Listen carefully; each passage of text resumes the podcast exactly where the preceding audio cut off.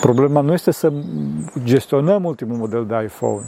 Problema este să ne mântuim pe noi înșine și să gestionăm relațiile umane, relațiile dintre noi. Aici e problema. La dramele care apar din dragoste, mai ales. Aici e foarte, foarte necesar, fraților, un duhovnic experimentat în fața cărora tinerii să se deschidă. De ce?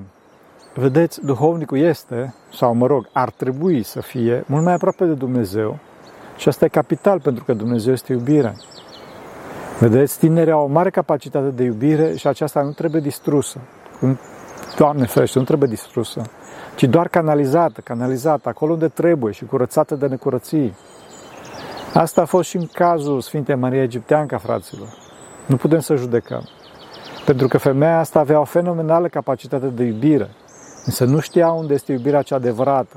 Bineînțeles, asta înainte de convertirea ei.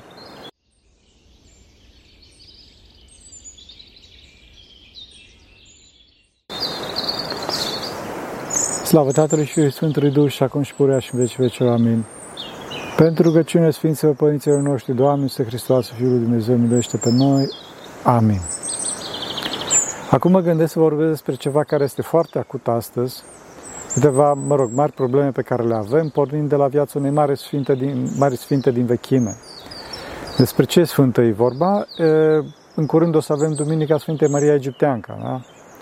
Care cu adevărat este un model de pocăință pentru noi toți.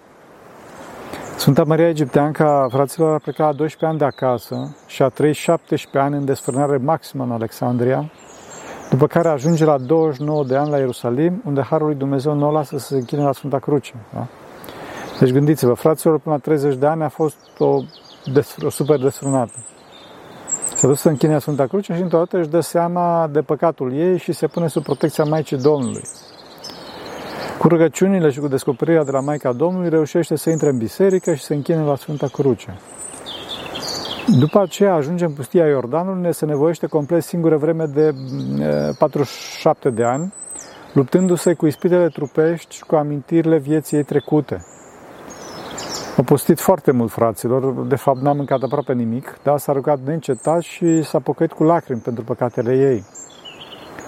Pocăința ei a fost atât de profundă și de sinceră încât Dumnezeu i-a dat dar duhovnicești mari, dar duhovnicești, precum levitația. Da, se ridica de la pământ, frate, o jumătate de metru când se ruga. Cunoștea viitorul sau, mă rog, trecea Iordanul pe usca, ca pe uscat, da? Umbla pe ape. Cu toate acestea, ea are nevoie de un preot, ca noi toți de altfel, pentru a se spovedi și a se împărtăși și, mă rog, în ultimă instanță, pentru a îngropa trupul. Acum, care sunt problemele noastre legate, problemele noastre legate de asta? Sunt multe, însă una este strict legată de viața Sfintei, adică aceea a lipsa unui conducător duhovnicesc. Cum să ne căutăm și cum să recunoaștem un conducător duhovnicesc experimentat. Fraților, vă rog tare mult și cu multă smerenie să nu zicem că Sfânta a reușit de una singură, pentru că noi nu suntem Sfânta Maria Egipteanca și nu cred nu vreau să jignesc pe nimeni, să nu cred că după 17 ani de curvie careva dintre noi are renunțarea de sine și curajul și iubirea de Dumnezeu să stea 47 de ani în pustia Iordanului, da? Complet singur, complet singură, fără pic de mâncare, mă rog, în afară de trei pâini pe care le luase Sfânta cu ea când a trecut Iordanul. Acum, noi nu suntem la măsurile Sfintei nici înainte de convertire și nici după convertire, fraților. Deci, fraților, haideți să ne concentrăm, haideți să analizăm puțin cum putem să evităm toată epopea prin care a trecut Sfânta, mă refer la cea de dinainte de, de, de pocăința ei, și să vedem cauza, da? care în cazul Sfintei, cauza a fost clară, lipsa de conducere și lipsa de experiență duhovnicească și posibil lipsa de bună creștere din partea părinților. În cazul părinților este nevoie de timp, după cum am spus de foarte multe ori, este nevoie de timp, să dăm timp copiilor. Dacă îi lăsăm pe copii singuri, atunci aceștia sigur că se însingurează, fraților. Însă nu așa cum vrem noi. Copilul cere atenție de la părinți, pentru că dorește să fie ajutat, să fie învățat. Dacă noi nu-i oferim acest lucru, atunci copilul învață din altă parte și asta e o mare problemă. Problema cea mare aici nu este faptul că în alte părți nu află informații, din contră. În alte părți, mai ales astăzi, află cu mult mai multe informații decât părinții pot oferi și află chiar mult mai multe informații decât trebuie să știe la vârsta lui.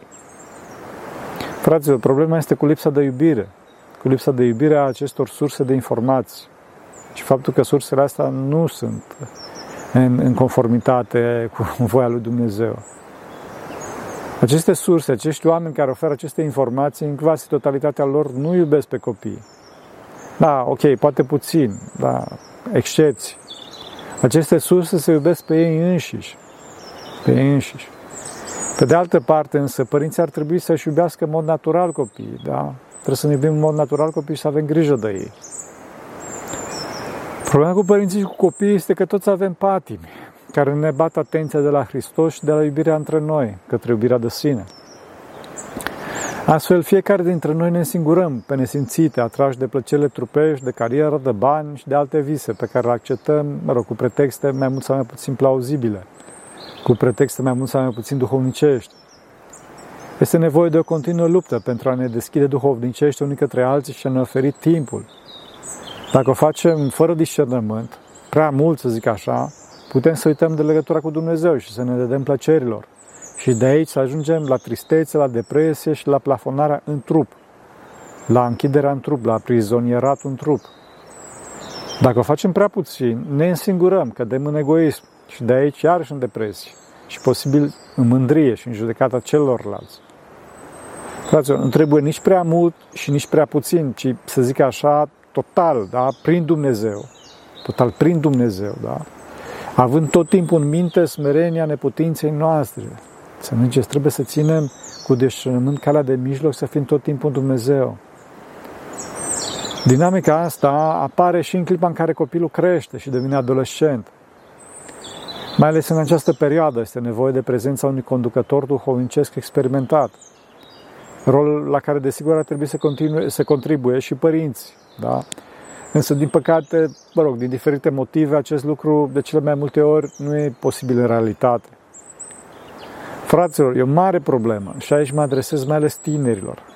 Fraților, am fost și noi tineri și credeți-mă că natura umană este aceeași. Sunt aceleași și aceleași probleme, doar că sunt sub o altă formă. Ceea ce ni se pare că este grozav când suntem tineri, atunci când îmbătrânim ne dăm seama că lucrurile nu stau chiar așa și că de multe ori poate fi vorba despre lucruri care să lasă traume adânci și mari probleme, care cu greu se mai repară după aceea. Dacă se mai repară, bineînțeles. Da? De exemplu, cazul Sfintei Maria Egipteancă se întâmplă până astăzi, să știți. Și nu numai în rândul fetelor, ci și în rândul băieților. Acum Statele Unite mi-au spus că este un caz celebru, frate, și-au verificat și așa e. De un băiat de 13 ani care a avut un copil cu o profesoară, la insistențe de profesoare. Da, bărbații maturi care au comentat evenimente au zis că dacă erau și ei cu mintea de 13 ani, ar fi tânjind fără să se gândească la urmări. Însă acum când sunt de 40 de ani s-au îngrozit. Și asta nu numai datorită faptului că s-a născut un copil, da? Mă adresez cu mult drag tinerilor, mai ales. Dragii mei, nu ziceți că bunica e depășită pentru că nu, se, pentru că nu știe și nu se uită pe YouTube sau se uită cu mirare la ultimul model de iPhone. Problema nu este să gestionăm ultimul model de iPhone. Problema este să ne mântuim pe noi înșine și să gestionăm relațiile umane, relațiile dintre noi. Aici e problema. La dramele care apar din dragoste, mai ales. Aici e foarte, foarte necesar, fraților, un duhovnic experimentat în fața cărora tinerii să se deschidă. De ce? Vedeți, duhovnicul este, sau mă rog, ar trebui să fie mult mai aproape de Dumnezeu și asta e capital pentru că Dumnezeu este iubire. Vedeți, tinerii au o mare capacitate de iubire și aceasta nu trebuie distrusă. Doamne ferește, nu trebuie distrusă, ci doar canalizată, canalizată acolo unde trebuie și curățată de necurății. Asta a fost și în cazul Sfintei Maria Egipteanca, fraților. Nu putem să judecăm. Pentru că femeia asta avea o fenomenală capacitate de iubire, însă nu știa unde este iubirea cea adevărată. Bineînțeles, asta înainte de convertirea ei. Dragii mei, iubirea adevărată este cu mult mai mult decât ceea ce vedeți în filme. Iertați-mă că vă zic.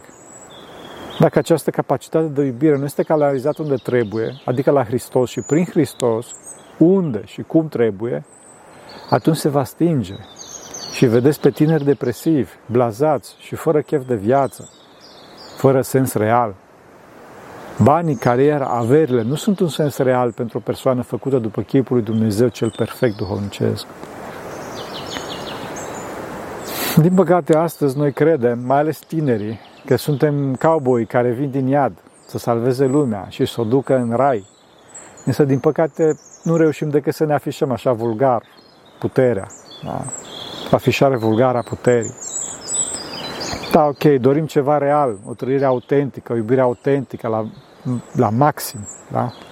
Însă să știți că aceasta se poate realiza numai în Dumnezeu. Toată istoria omenirii arată eșecul, eșecul acestei încercări disperate de a găsi o altă cale de ieșire în afara iubirii în Dumnezeu. În afara lui Dumnezeu, fraților, rămânem numai cu ura, cu neîmplinirea, cu însingurarea, cu imensul regret al incapacității de a iubi. Asta e iadul, fraților, spus de multe ori. Mă gândesc că acum la Sfânta Maria Egipteanca, da? A avut traume atât de mari încât a stat aproape 50 de ani, fraților, în pustie, moartă de foame. Numai să nu se întoarcă acolo de unde a plecat, la tinerețea în care își făcea voia la maxim. Era total fără frâne, da? O desfrânată. Fraților, avem nevoie de un conducător duhovnicesc experimentat, pentru că noi înșine este foarte dificil să ne înfrânăm. Mai ales astăzi, când sistemul de valori a societății este întors pe dos. Mai ales astăzi, când păcatul trece de virtute. Din cauza asta, fraților, trebuie să ne rugăm până la pământ, cu lacrimi și cu simplitate lui Dumnezeu, să ne dai un conducător duhovnicesc care să ne ajute. Trebuie să știți însă că nu lacrimile și cunoștințele noastre îl vor impresiona atât pe Dumnezeu, cât dispoziția noastră de a asculta, fraților.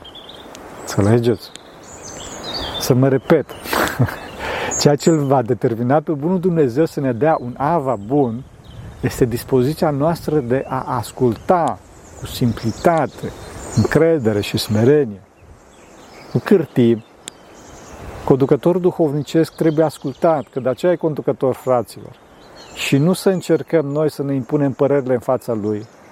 Indiferent, indiferent cât de citiți suntem, cât am citit sau cât de sigur suntem de părerile noastre. Înțelegeți? Pentru asta, la început, trebuie să fim cu multă chipzuință în acest aspect. Înainte de toate, trebuie să știm că a fi conducător duhovnicesc este foarte important. După aceea, ca fi noi să fim fără conducător duhovnicesc, este groaznic. Este de nota 1, fraților. Avea un conducător duhovnicesc, oricare, e de nota 6. Și avea un conducător duhovnicesc bun, e de nota 8, să zic așa, fraților. Deci 1, 6, 8. Deci imperios necesar, fraților, să avem un duhovnic. Și pentru aceasta trebuie să întrebăm în jur pe oamenii bisericii cine este un duhovnic bun. Fraților, ca și în cazul unui medic de trup, întrebăm în jur cine este un medic bun și ne interesăm, da? La fel ne interesăm și în cazul unui medic de suflet, adică în cazul unui conducător duhovnicesc. De asemenea, putem să cerem sfatul altor credincioși, cum spuneam, o să căutăm un duhovnic bun, unde e și așa mai departe. Însă să știți că asta depinde de caracter, de caracter, ceva personal, deci în ultimă instanță alegerea noastră. Mă aduc aminte acum de Sfântul Ioan Scăraru, cum povestește de un părinte cu mare dar al discernământului, care dă trei sfaturi diferite la trei frați, la trei prieteni care veniseră simultan la el. Sau, mă rog, la un, la un ava despre care vorbește Sfântul Ioan Scăraru în Scara. Mă rog, acest ava la primul îi spune Domnul voiește ca tu, fiule, să, se, să șezi într-un loc liniștit, cu un părinte într-o supunere. Da? La următorul îi spune ceva de genul, vinde voile tale și le de lui Dumnezeu, apoi ia crucea ta și stăruie în frăția și obștea fraților și vei avea fără îndoială, cum în cer, adică viața de răbdare, nu obște, da? Să, să, să, să rabde acolo. Iar al treilea îi spune, ține cu dinții de cuvântul cel care va răbda, cel care va răbda până în sfârșit se va mântui. Și să alegi pe cel mai aspru și pe cel mai dur dintre toți. Și chiar dacă o să vezi, o să vezi căzut în nepăsare și în alte patim grele, da? Tu să nu judeci și să faci răbdare acolo până când vomiți toată mânia, voia și duritatea din tine. Înțelegeți? Deci la răbdare os pe os. Deci vedeți, fraților, că lucrurile sunt foarte personalizate și trebuie mult discernământ în funcție de caracterul fiecăruia și de inima fiecăruia. Nu există un cel mai bun duhovnic, fraților, pentru toți. Pentru că atunci, eu știu, am folosit un sistem conversațional de inteligență artificială, da? Ca să ne dea canoane și când o să tragem linia, o să fim toți traumatizați de răceala sistemului și o să ne împărtășim toți după câteva sute de ani. Așa a terminat. Nu e așa, fraților, nu e așa. E nevoie de o relație interpersonală, iubitoare, chiar dacă uneori discuția, mă rog, se poartă prin telefon sau chiar prin mesaje. Înțelegeți? Trebuie persoană, persoană, față către față, pe cât posibil. Pentru că persoana este foarte complexă și dinamică și evoluează în timp și numai un duhovnic personal se poate adapta cu discernământ la aceste schimbări duhovnicești. Legat de asta, vedeți că în exemplu de mai sus, Sfântul Ioan accentuează pe constanță. Fraților, e nevoie de constanță și trebuie să ne schimbăm conducătorul duhovnicesc numai dacă vedem că nu ne rezolvă problemele sau ne împinge în deznădejde și asta se vede în timp, după destul timp. Atenție că atunci când spun că ne împinge în deznădejde, nu spun că ne împinge, ne împinge să ne deznădejduim că nu ne facem voile, da? Când ne facem voile, asta e bine, asta e foarte bine. De fapt, asta este și scopul conducătorului duhovnicesc. Să ne taie voile proprii și să ne țină pe linia Sfinților Pălinți și să ne ducă la Hristos. E nevoie aici de multă bunătate din partea duhovnicului pentru a contrabalansa amărăciunea din sufletul ucenicului, ce provine din observațiile pe care acesta trebuie să le facă. În cazul asta este nevoie de multă rugăciune și încredere în Dumnezeu și deschidere față de Cel pe care pronia ni-l va da. De vreme ce Ava trebuie să ne ducă la Hristos, înseamnă că acesta trebuie să-L cunoască, adică să fie unit cu El. Mă rog, pe cât posibil. Și asta trebuie să se vadă în comportamentul lui. Adică, dincolo de ceea ce ne spun oamenii duhovnicești din biserică, trebuie să vedem asta. Și cum vedem? De vreme ce Dumnezeu iubire este, înseamnă că și Ava trebuie să fie iubitor și să simțim această iubire a sa. Însă, fraților, atenție, trebuie să fim atenți aici. 1. Iubirea trebuie să fie duhovnicească și nu senzuală. 2. Iubirea duhovnicească nu înseamnă deloc că trebuie să ne facă voile, ci să ne ajute să depășim traumele. 3. Iubirea ca să se manifeste are nevoie de timp, are nevoie de timp. Dacă ava, dacă duhovnicul este supraaglomerat cu o mulțime de ucenici și probleme, da, atunci va fi foarte dificil. Da? În cazul timpului, fraților, desigur că și noi trebuie să avem grijă să nu devenim vampiri comunitari, cum se spune. Adică să nu sugem complet tot timpul părintelui cu probleme care nu prea țin de spovedanie, da, așa, E nevoie de multă atenție și trezvie din toate părțile, însă problema principală e cu timpul conducătorului duhovnicesc. Dacă acesta, fraților, trebuie să știți că nu pierde timpul cu ce nu trebuie, atunci Dumnezeu îl validează în fața ucenicilor. Dacă însă acesta se ocupă cu treburi secundare care nu țin direct de ceea ce ar trebui el să facă, sau treburi pe care ar, el ar putea să le delege, atunci harul se retrage și apar ispite mai mari decât se pot gestiona. Mă rog, ispitele oricum apar. Da? De exemplu, ca să nu vorbesc despre alții. Fraților, bine, ok, eu nu sunt duhovnic, însă încerc pe cât posibil să le răspund pe chatul de pe YouTube oamenilor și la comentarii, mă rog, pe diferitele platforme sociale, pe cât se poate, însă, fraților, e absolut imposibil să răspund la toate. Vă rog să mă iertați. Cer iertare. Nu trebuie să aveți gânduri negre și să mă acuzați sau să vă gândiți că sunt părtinitor din pricina asta nu favorizez pe nimeni, să știți. Mai degrabă, da, ok, aleg întrebările care au cel mai mare impact și la care pot să răspund. Pe Facebook stau foarte, foarte puțin, da? doar atât cât e necesar ca să postez, pentru că trebuie totuși să am și eu mintea limpede, să fiu atent la mine însumi. Da? Sunt monarh, nu? Trebuie să știți că asta este unul dintre cele mai grele lucruri pentru un conducător duhovnicesc. Gestionarea timpului și mai ales a celor care cu voi sau fără voie devin vampiri comunitari, cum spuneam.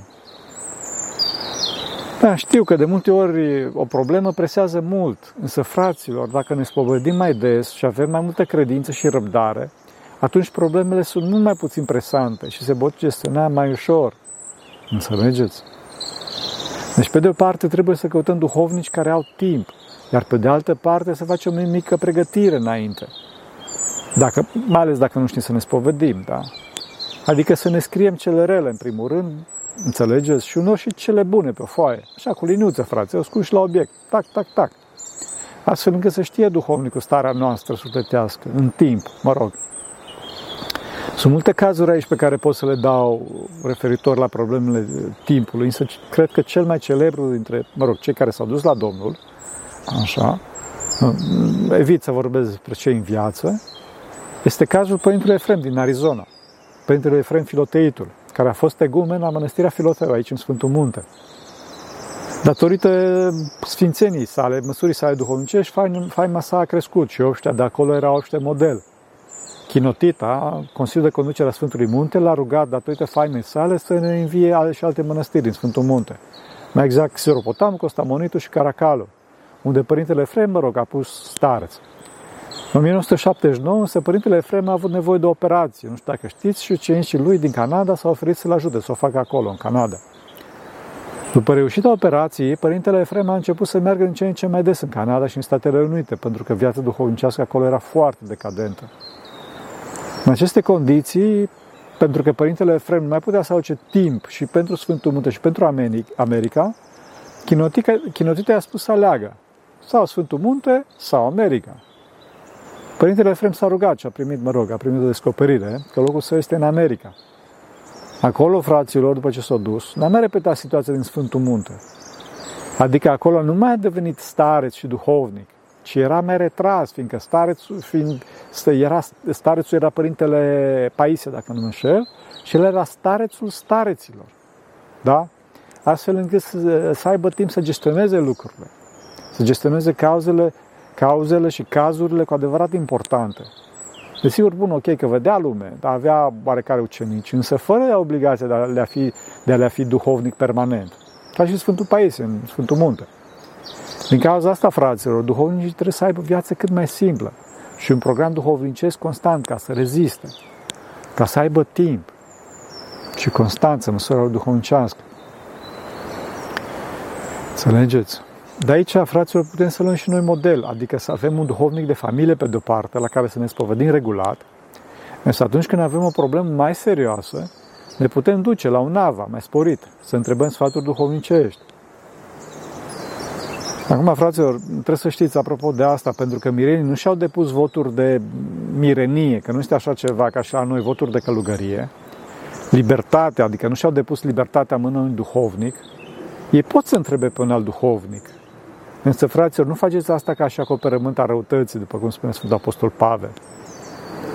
După cum spuneam de atâtea ori, ortodoxia este artă medicală, ramura medicinei și deci după cum în cazul medicinei de trup se impune să avem un medic de familie care să ne urmărească evoluția bolii trupești, la fel și în duhovnicie se impune să avem un duhovnic de familie care să ne urmărească de aproape evoluția bolii sufletești. Continuând paralela, după cum dacă vedem că avem o boală trupească mai deosebită, mergem la un medic specialist, la fel și în cazul problemei duhovnicești. Mergem la un duhovnic specialist. Înțelegeți? Să nu înseamnă că lăsăm medicul de familie, duhovnicul de familie. Acum, dacă ne-am pierdut încrederea definitiv în duhovnicul nostru, este bine să discutăm cu el acest lucru. Dacă vedem că problema nu se rezolvă, atunci putem să mergem la un alt duhovnic, frate, nu suntem legați. Atenție însă, încă o dată mă repet, să nu mergem la un alt duhovnic pentru că actualul duhovnic nu ne lasă să ne facem voile. Țin minte un caz când cineva și-a părăsit duhovnicul pentru că, mă rog, era un tânăr care avea un război trupesc mare și duhovnicul nu lăsa să meargă pe strand și la mare. Fraților, asta, să nu-i bine deloc. Noi ne distrugem pe noi înșine, fraților, folosindu-ne prost libertatea. Înțelegeți? Dincolo de iubire și timp, duhovnicul trebuie să aibă blândețe și smerenie. Că Domnul a spus, învățați de la mine că sunt blând și smerit cu inima. Fraților, dacă vedeți pe cineva că se laudă cu câte a făcut, cu activitatea sa, cu lupta sa pentru ortodoxie și altele asemenea, cu lucrarea de misiune, și o face asta mai ales cu un duh atacator, de mărturisitor, mă rog, cum se crede, scoțind în continuu la iveală problemele sale reale sau ireale, și ale sale și pe care le vede și la alții, fraților, mai bine evitați până astfel de om. Credeți-mă, un duhovnic pașnic, plin de Harul Duhului Sfânt, poate să devină foarte, foarte tare când același har al Duhului îl întărește și îi spune să fie astfel. Puteți să vedeți filmări, de exemplu, cu Sfântul Dumitru Stăniloae, de exemplu, pentru a vedea ce, ce înseamnă cineva blând, însă în niciun caz bleg, să nu îngeți, fraților. Acum, din partea noastră, este esențial să nu ascundem păcate. Fraților, nu trebuie să ascundem, nu trebuie să ne rușineam. Să știți că la spovedanie nu o să informați pe nimeni nimic. Fraților, duhovnic nu o să se șocheze când o să audă ce ați făcut. Și nu o să se uite, nu o să vă vadă nici cum, da? Pentru că, frații, orice duhovnic, după puține ani ca duhovnic, le auzit pe toate. Pe toate. Frații, tot alea sunt. O să nu le zic în public, pe cameră. da? Că tot acelea, să știți că tot aceleași păcate sunt. Și duhovnicul dincolo de asta tot om e și a auzit și el multe, că nu stă într-un tul de filești, da? Nu informați pe nimeni nimic, încă o dată mă repet. Spovedania este un act de mărturisire și nu de informare. Deci nu vă gândiți cum o să vă vadă duhovnicul că le știe deja pe toate. Da? Oricum le știe deja pe toate. Înțelegeți? Diavolul însă ne împinge să ascundem, astfel încât să nu scoatem balaura afară din noi, prin mărturisire și să ne vindecăm. Să nu uităm că rugăciunea de dezlegare se spune doar pentru păcatele spuse, fraților. Nu am spus, nu suntem dezlegați, suntem captivi. Să nu îngeți. Trebuie să spune, frați, fără rușine. Și surorilor, că mai ales doamnele, așa, sunt de rușinoase uneori. Legat de asta, duhovnicul nu trebuie să aibă tendința să devină un guru și nici, un, nici ucenicul să-l trateze ca atare. Adică duhovnicul să nu dea porunci ce mașină sau ce celular să cumpere ucenicul sau ce meseria să, alarg, să aleagă, lucruri din astea. Duhovnicul are doar validarea de la har în probleme de păcate, în probleme duhovnicești. Desigur că dacă are expertiză, mă rog, în domeniu, poate să dea un sfat. Însă asta trebuie să rămână doar ca un sfat. Dacă, desigur, mă rog, nu intrăm pe teren duhovnicesc. Adică dacă cineva mă întreabă ce marcă de mașină să-și ia, o să spun că nu știu. Pot, sau pot să-i dau un sfat. Însă dacă intră pe teren duhovnicesc, adică zice un Rolls-Royce sau un Bugatti, nu se zică nu, pentru că astea produc mândrie și multă plăcere și duc la pati. Mă rog, din câte știu și eu despre mașini. Acum, conducătorul duhovnicesc trebuie să ne facă să-L iubim cu toată ființa noastră pe Hristos. Și nu mașinile sau alte lucrurile. Și trebuie să ne facă să facem totul pentru a ne uni cu Hristos. Nimic altceva. Nici construcții, nici studii, nici avans pe scara socială, nici lucrare intelectuală sau steneală fizică, nimic. Toate astea sunt secundare. Din cauza asta, principala preocupare a duhovnicului trebuie să fie aceeași și pentru el. Adică trebuie să preocupe unirea cu Hristos. Nu ne poate duce la Hristos cineva care are ca importante alte preocupări. Chiar dacă cel puțin, mă rog, o parte din aceste preocupări sunt, hai să zic așa, din sfera bisericii. Fraților, ca să ne vindecăm de patim, trebuie să ne alegem un conducător vindecat deja, care să știe cum să ne ducă cu fapte acolo, și nu numai așa cu cuvântul. Cuvântul, mă rog.